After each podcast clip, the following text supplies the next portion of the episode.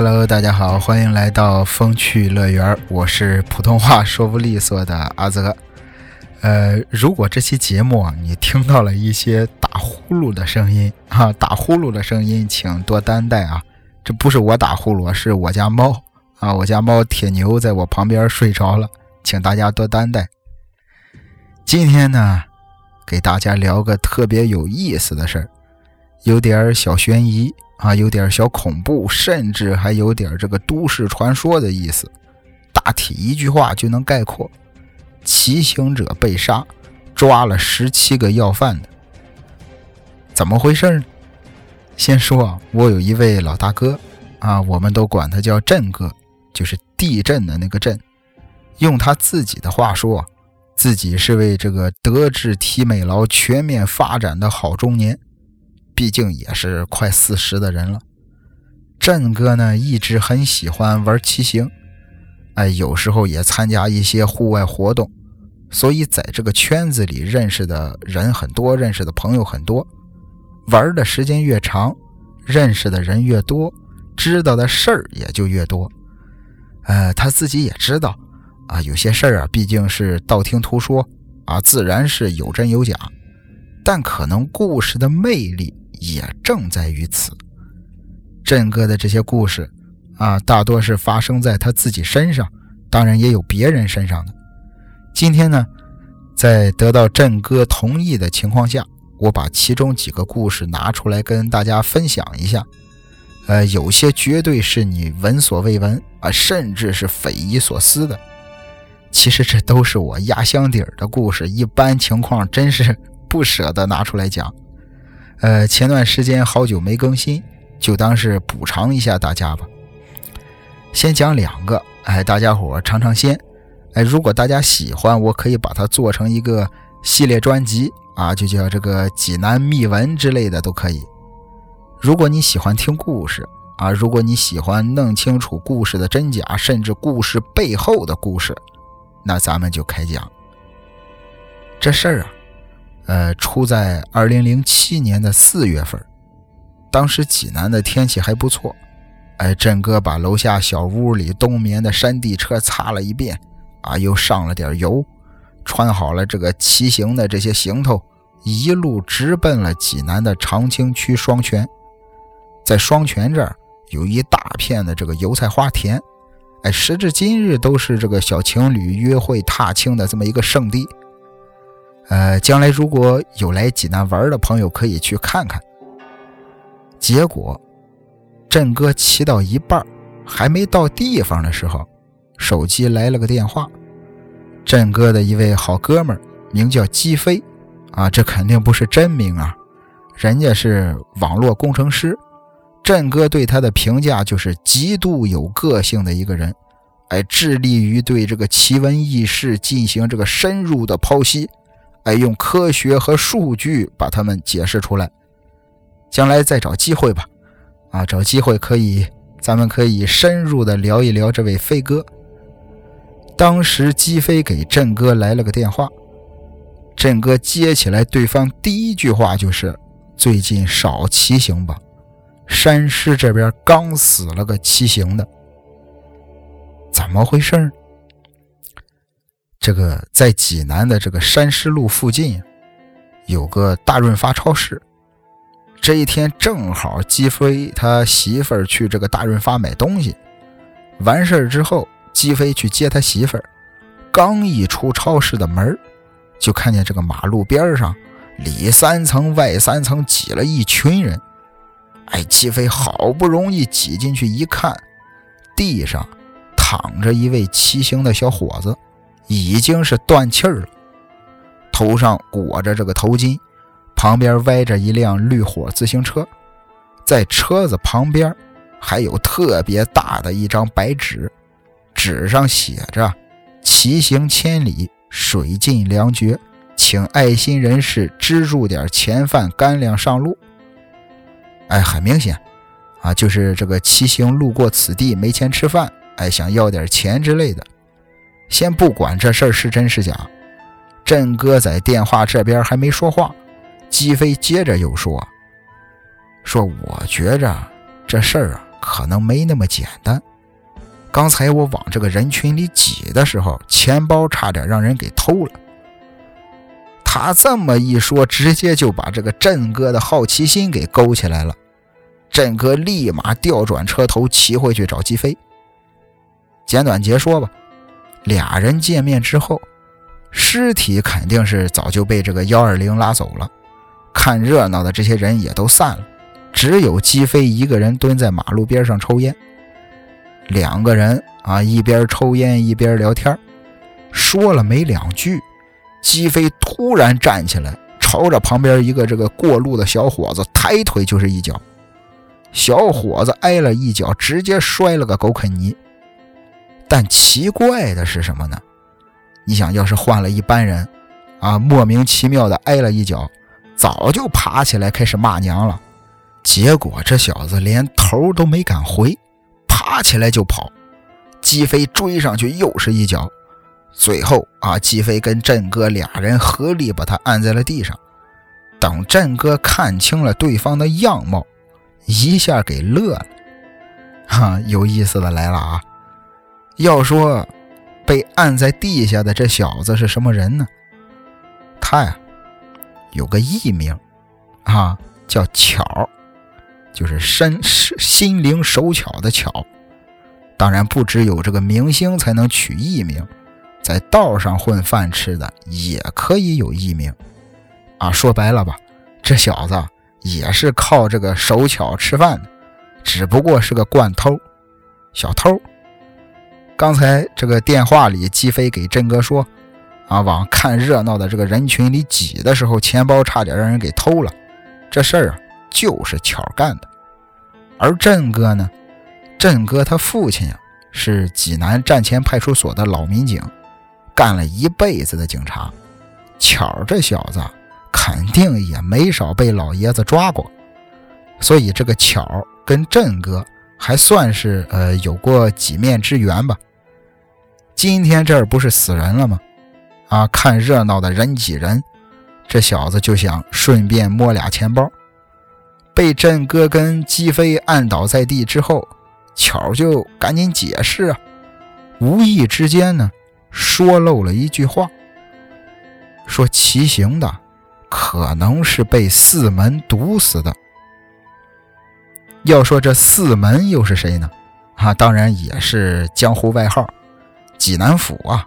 整个济南，在早之前有东南西北四个门，而这这一位四门，就是只在济南老城区四个门以内的区域混饭吃。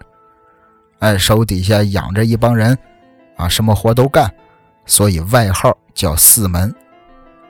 至于巧说的这事儿呢，啊，说这个骑行者就是被四门毒死的，当时谁也没往心里去，毕竟这种不靠谱的这种小道消息，一说一笑也就过去了。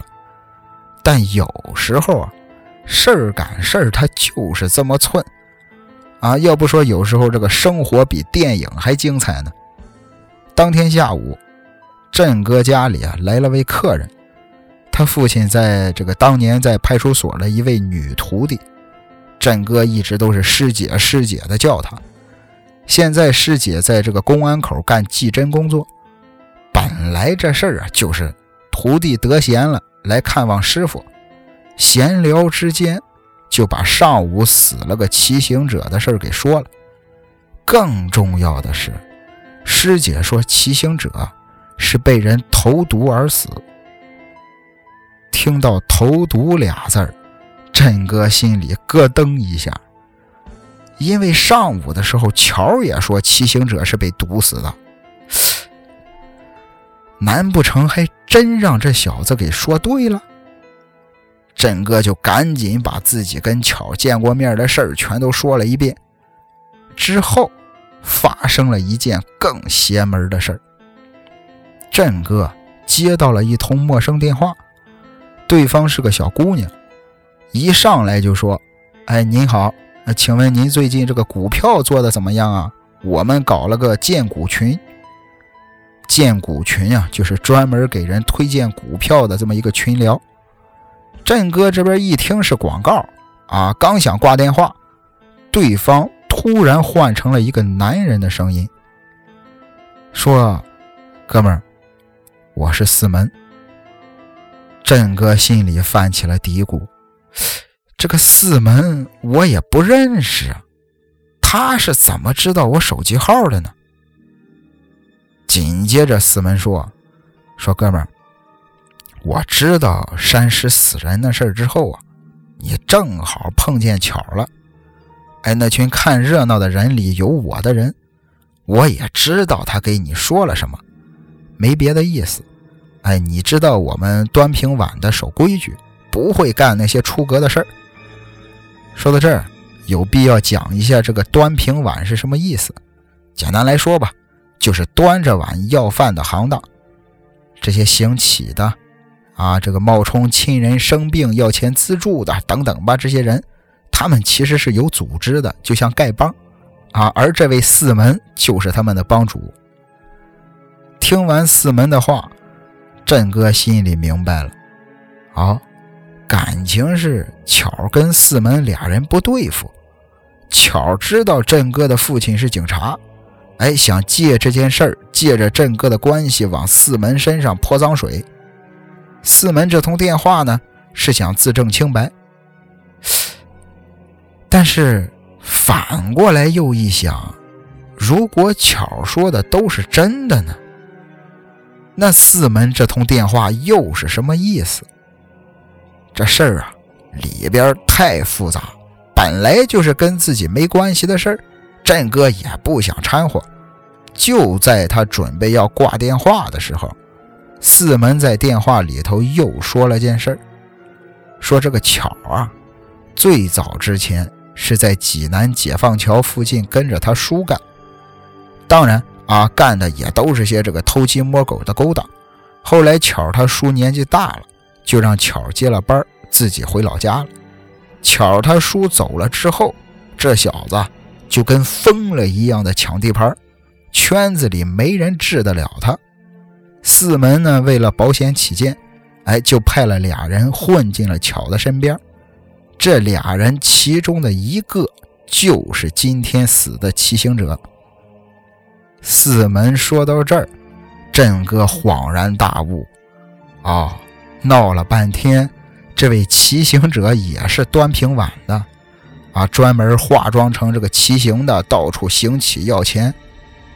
除此之外，更有意思的是什么呢？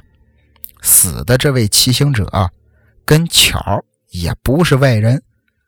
骑行者是巧他叔十几年前跟别的女人生的私生子，孩子从小就有这个先天性的心脏病，巧他叔养了俩月。整天就是看病花钱，看病花钱，实在是供不起了，就把这孩子给遗弃了。但是谁也没想到，转了一大圈这孩子又被四门给捡回来了。养大之后，四门就把他安插在巧的身边，哎，算是当个卧底吧，随时注意巧的这个一举一动。振哥在电话这边听的是直起鸡皮疙瘩，谁能想到啊，死了个骑行的，竟然牵连出一大帮要饭的，而这群要饭的又是搞卧底啊，又是栽赃陷害的，双方是各执一词，孰真孰假也闹不清。啊，竟然还能牵连出十几年前私生子这种事儿，振哥叹了口气。心说那句话真没错，有人的地方就有江湖啊！你说他是这个地下的秩序也好，还是这个地下的江湖也罢，平头老百姓一般还真是很难会接触到。电话那头，四门也一直没停。哎，说就在这个前几天啊，巧联系到了四门，说自己知道骑行者是卧底这事儿了。哎，也知道他是自己叔叔的私生子了，但是这小子回不去了。四门怎么也想不到，他就这么大的胆子，巧这小子竟然有胆子敢杀人。说到这儿，四门停顿了好一会儿，说：“该说的我也都说了，你们明白就行。”其实言外之意还是说自己是冤枉的，哎，不像巧说的那样，他是被陷害了。挂了电话，转过头，郑哥就把四门在电话里说的这些全都告诉了师姐。过了没一个星期的功夫，师姐告诉郑哥，说这个杀人凶手都抓到了，确实是巧让人下毒毒死的。警方从上海把巧抓了回来。案子结了，一共抓了十七个人，整个团伙是连根拔起，据说还牵扯出了其他案子。哎，因为这个需要保密，郑哥也就无从得知了。还是那句老话，有人的地方就有江湖，各行各业都一样，都会有一些这个见不得光的地方，挺有意思啊。我想，不管是。哪个平头老百姓都不会想到自己竟然有一天会被牵扯到一桩这个人命案里。除此之外，振哥还有一次奇遇，而且呢也跟刚才提到的那位四门有关。如果非要给第二个故事取个名字的话，可以叫“小心你家门上的传单”。故事啊，就发生在振哥家的小区里。要说差不多也得是十年前的事了。郑哥家是那种开放式的老小区，哎，一共六层楼，街坊邻居也都是以这个老人和租客为主，没物业，哎，也没这个门卫，更没有保安，最多就是在这个禁区小处的这个路口的地方，这个电线杆上有一个监控。那这样一来，那些贴小广告的。发传单的进进出出小区没有任何的阻碍，可能啊，也正因为如此，时间一长，振哥跟这些超市发传单的、送快递的，包括收垃圾的都挺熟。哎，因为这些人都是固定片区，也不经常换人，所以大家见了面也都会点头打招呼。其中呢。振哥跟超市发这个超市促销海报的这个老张关系就不错，俩人见了面还会这个偶尔一块抽根烟什么的。直到有一天傍晚，振哥下班回到家，正要掏钥匙开门的时候，看见门把手上别着一张超市的宣传单。当时振哥也没在意，啊，拿起来就想进屋。眼睛的余光啊，看见楼上下来一个人。要说振哥在这儿是从小住到大，楼上楼下左邻右舍没有他不认识的，就连这个楼上有一家出租给了一位小姑娘，他都知道。这可能也是跟他平时爱打听闲事儿也有关系吧。说到这儿，大家记住一件事儿啊，振哥楼上有一个小姑娘自己租房住。记住啊，这件事很重要。那说话，不好意思，我刚才嘴瓢了，请叫我嘴瓢小王子。那话说回来，此时此刻，从楼上下来这一位，振哥不认识。二十来岁的小伙子戴了一副眼镜，振哥再仔细一瞧啊，那人怀里还抱着一沓的海报传单。哦，闹了半天是发传单的。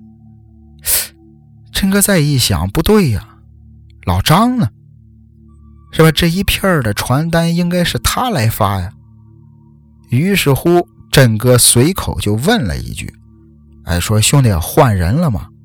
哎，之前老张呢？”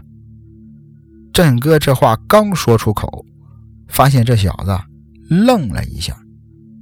看神情啊，感觉心里边有点发慌，一边下楼梯一边低着头说：“我我不知道，我刚来的，让我发哪儿我就发哪儿。”振哥也没在意，哦了一声，开门就进屋了。过了大概有个三四天之后，振哥早上出去买早点，刚一出单元门，就看见停着一辆警车，旁边两位民警拿着本子，跟周围的这些大爷大妈边说边记着一些什么东西。振哥一下又按耐不住自己的好奇心了，赶紧凑过去偷听。结果刚一挨边就被警察同志叫过去了。哎，紧接着警察掏出一张照片递给振哥，问他认不认识照片上的人。振哥接过来一看，哎，这不那天发传单的小伙子吗？一听这话，警察赶紧问他：“你见过他吗？什么时间，在哪儿？”振哥说：“就是三四天以前吧，晚上六七点钟，我刚下班回家，正好看见这个小伙子从楼上发传单下来，这边。”还没等警察说话，旁边一位大爷伸着脖子说：“这个小伙子可能死了。”振哥心里咯噔一下，倒不是怕别的，心说：“如果我要是最后一个见过他的人，那我是不是也算嫌疑犯？”振哥心里是一个劲儿的发毛。这个时候，警察扭头朝老大爷说了一句：“谁给你说他死了？是失踪，失踪了。他家人报的案。哎，我们警方这个调取监控得知，三天以前，这个小伙子从你们小区一出来就被一辆面包车给劫走了。你们路口的监控正好拍着。”听到这话，振哥心里算是松了口气儿。配合完警方的工作之后。振哥就去买早餐了，一路上呢，他也忍不住的在琢磨，这事儿有点怪啊。你想，这个人被面包车劫走了，很明显就是绑票，可问题是绑票的话，这个绑票谁会绑票一个发传单的呢？啊，到了要来赎金。可能都他妈不够开车来的油钱。不过看那小伙子的面相，看他面相也不像那种地痞流氓啊，应该不会跟那些道上的人有什么牵连吧？振哥一边嘀咕着一边走，迎面过来一位，一不留神，俩人撞了个满怀。振哥赶紧给人道歉啊，说不好意思啊，我这想事儿呢，没注意。对方也很客气，啊，朝他笑笑就走了。到了买早餐的地方，振哥一掏口袋，钱包没了。哎，我出门忘带了吗？不可能啊，自己记得清清楚楚，临出门的时候自己媳妇儿亲手给他的呀。再一想，坏了，刚才撞他的那位是个小偷，怎么办？身份证、银行卡、现金，所有的东西都在钱包里。行了，哈，也别琢磨别的了，抓紧去派出所报案，顺便挂失身份证再补一张呗。结果还没走到派出所，振哥的手机响了，接起来一听啊，对方说了句很熟悉的话，说：“您好，请问您最近股票做的怎么样？我们搞了一个荐股群。”但是这次没等对方把话说完，振哥说是四门吧。紧接着对方变成了一个男人的声音，哎，说没错，是我。之前咱俩通过一次电话。振哥说我就知道，什么事儿？四门说你那个，你你钱包是不是掉了？一听这话，振哥是真急了，什么他妈掉了？让人偷了，偷了！等会儿，偷我那位是你的人吧？四门在电话里尴尬的一笑，说：“这么着吧，咱啊找个地方见一面。哎，我把钱包还给你，还有点别的事儿，见了面咱再细说。”如此这般，俩人约在了京二路华联嘉华超市门口。振哥心里明白，四门这种人。自己从来没见过，就通过两回电话，而且这小子感觉也不是什么好人，不是什么善茬，必须得约在一个人多热闹的公共场合。除此之外呢，振哥还给姬飞打了电话，哎，叫上姬飞跟他一块儿去。简短截说，最后振哥、姬飞跟那位四门在超市门口见了面。用振哥的话说，四门这个人啊，长得是宽耳阔口、宝相庄严。简单来说，长得有点像这个演员朱龙广老师，就是 就是六小龄童六小龄童那版《西游记》里如来佛的扮演者。见了面之后，三个人找了个肃静人少的地方。四门说话一向是开门见山，一边从怀里掏出了振哥的钱包，一边说：“我的人啊，在你小区附近盯了好几天。”今天早上看见警察跟你在了解情况，所以我的人就把你的钱包给偷了，哎，然后想办法联系你，主要是想问你警察跟你聊的什么。这边四门话音刚落，振哥心想：该不会发传单的小伙子失踪的事儿跟四门有关吧？不然他还派人在我们小区小区门口盯梢。此时此刻，振哥心里是一百个不愿意啊！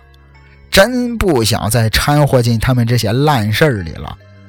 紧接着，振哥说：“打住！啊，你抓紧把钱包还我，咱俩就当没见过，以后咱也是谁也不认识谁。”结果没想到，四门啊根本不搭他这个茬。面带微笑的问振哥：“知不知道什么叫控酒？控酒啊，就是呃控制的控，酒水的酒。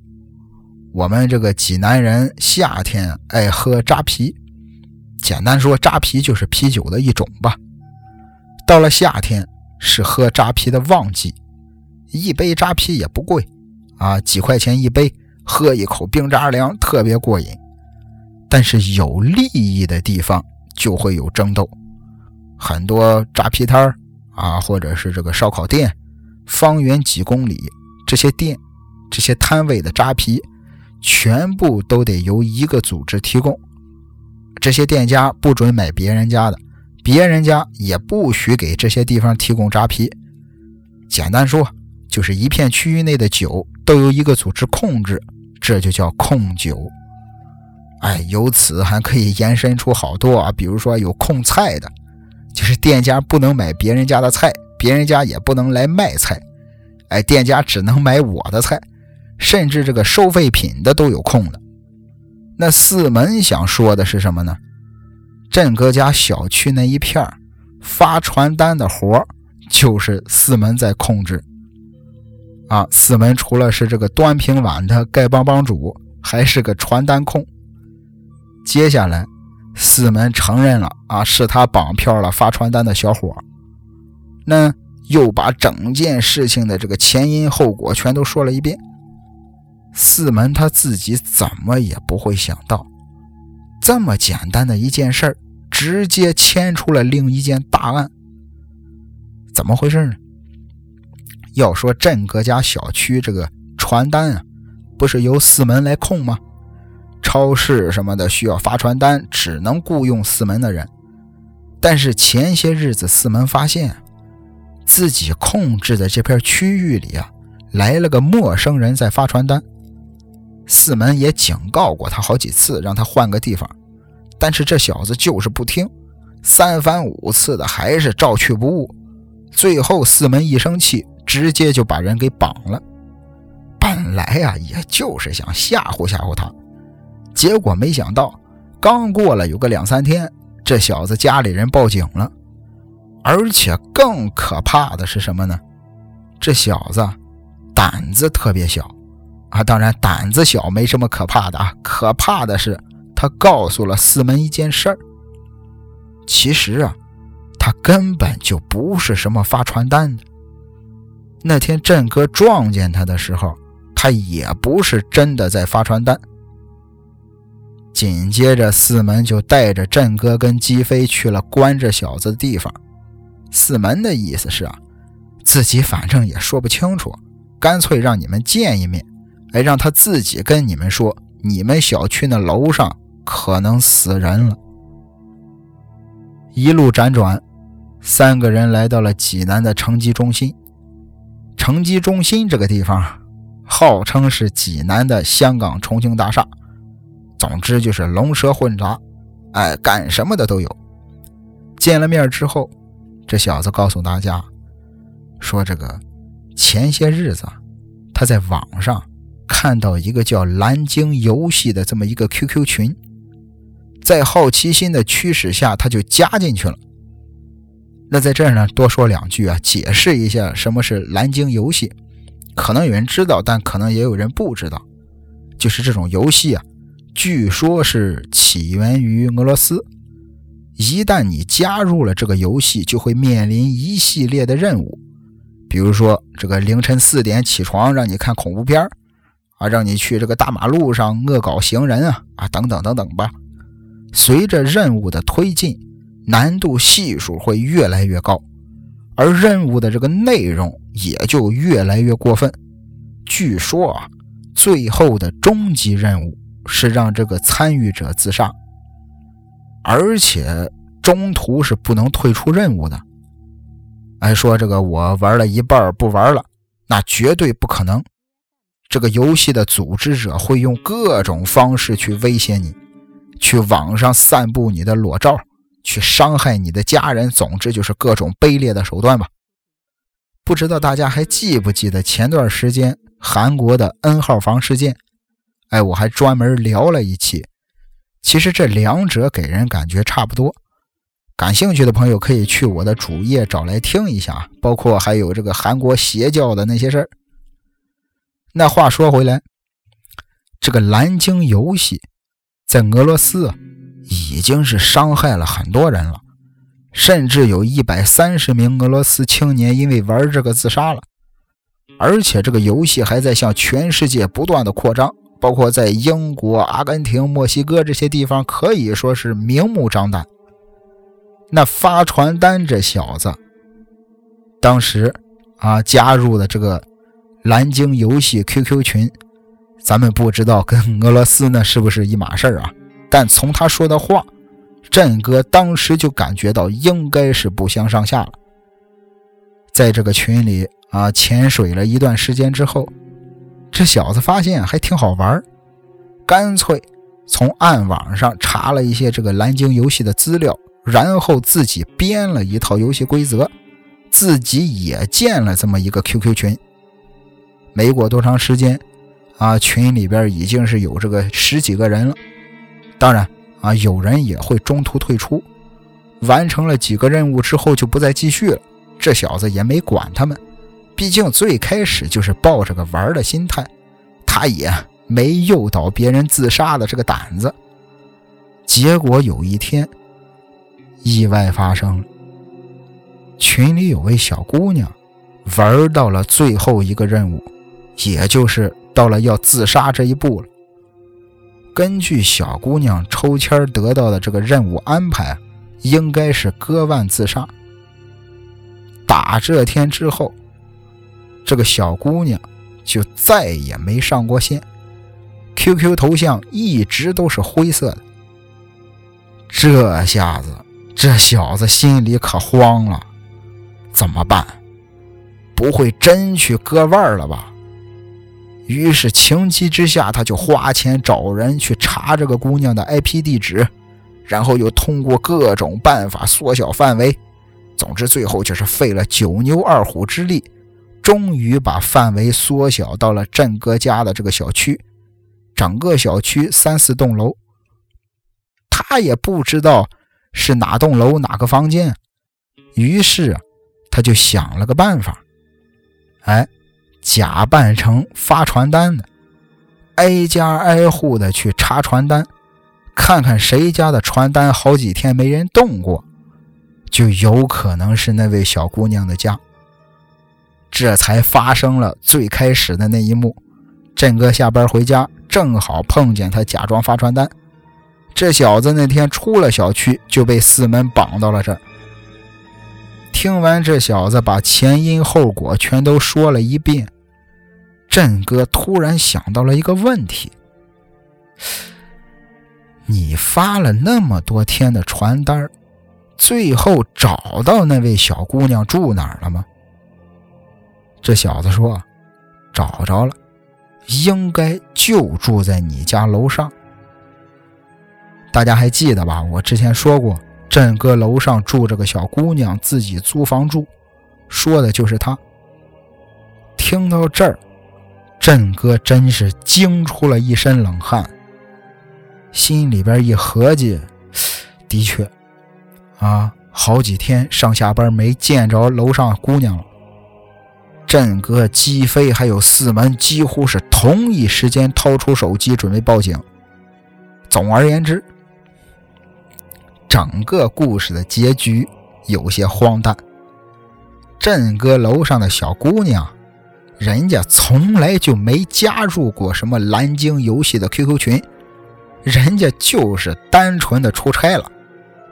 而且真正要自杀的小姑娘，其实也没自杀。人家也不是傻子，到了终极任务这一步，人家担心自己不照做的话会有麻烦，所以就一直没敢登录过 QQ。那发传单这小子之前找人查 IP 定位，就是让人坑了，就是被骗了，根本查的不是一回事而且人家那个在群聊里的那个小姑娘，人家活的也是好好的，一点事没有。那至于……四门绑了发传单小伙子这事儿，最后也是赔钱私了了。当然了，这事儿最后能这么解决，中间肯定还有很多不能说的隐情，人家不愿意多说，我也就没再多打听。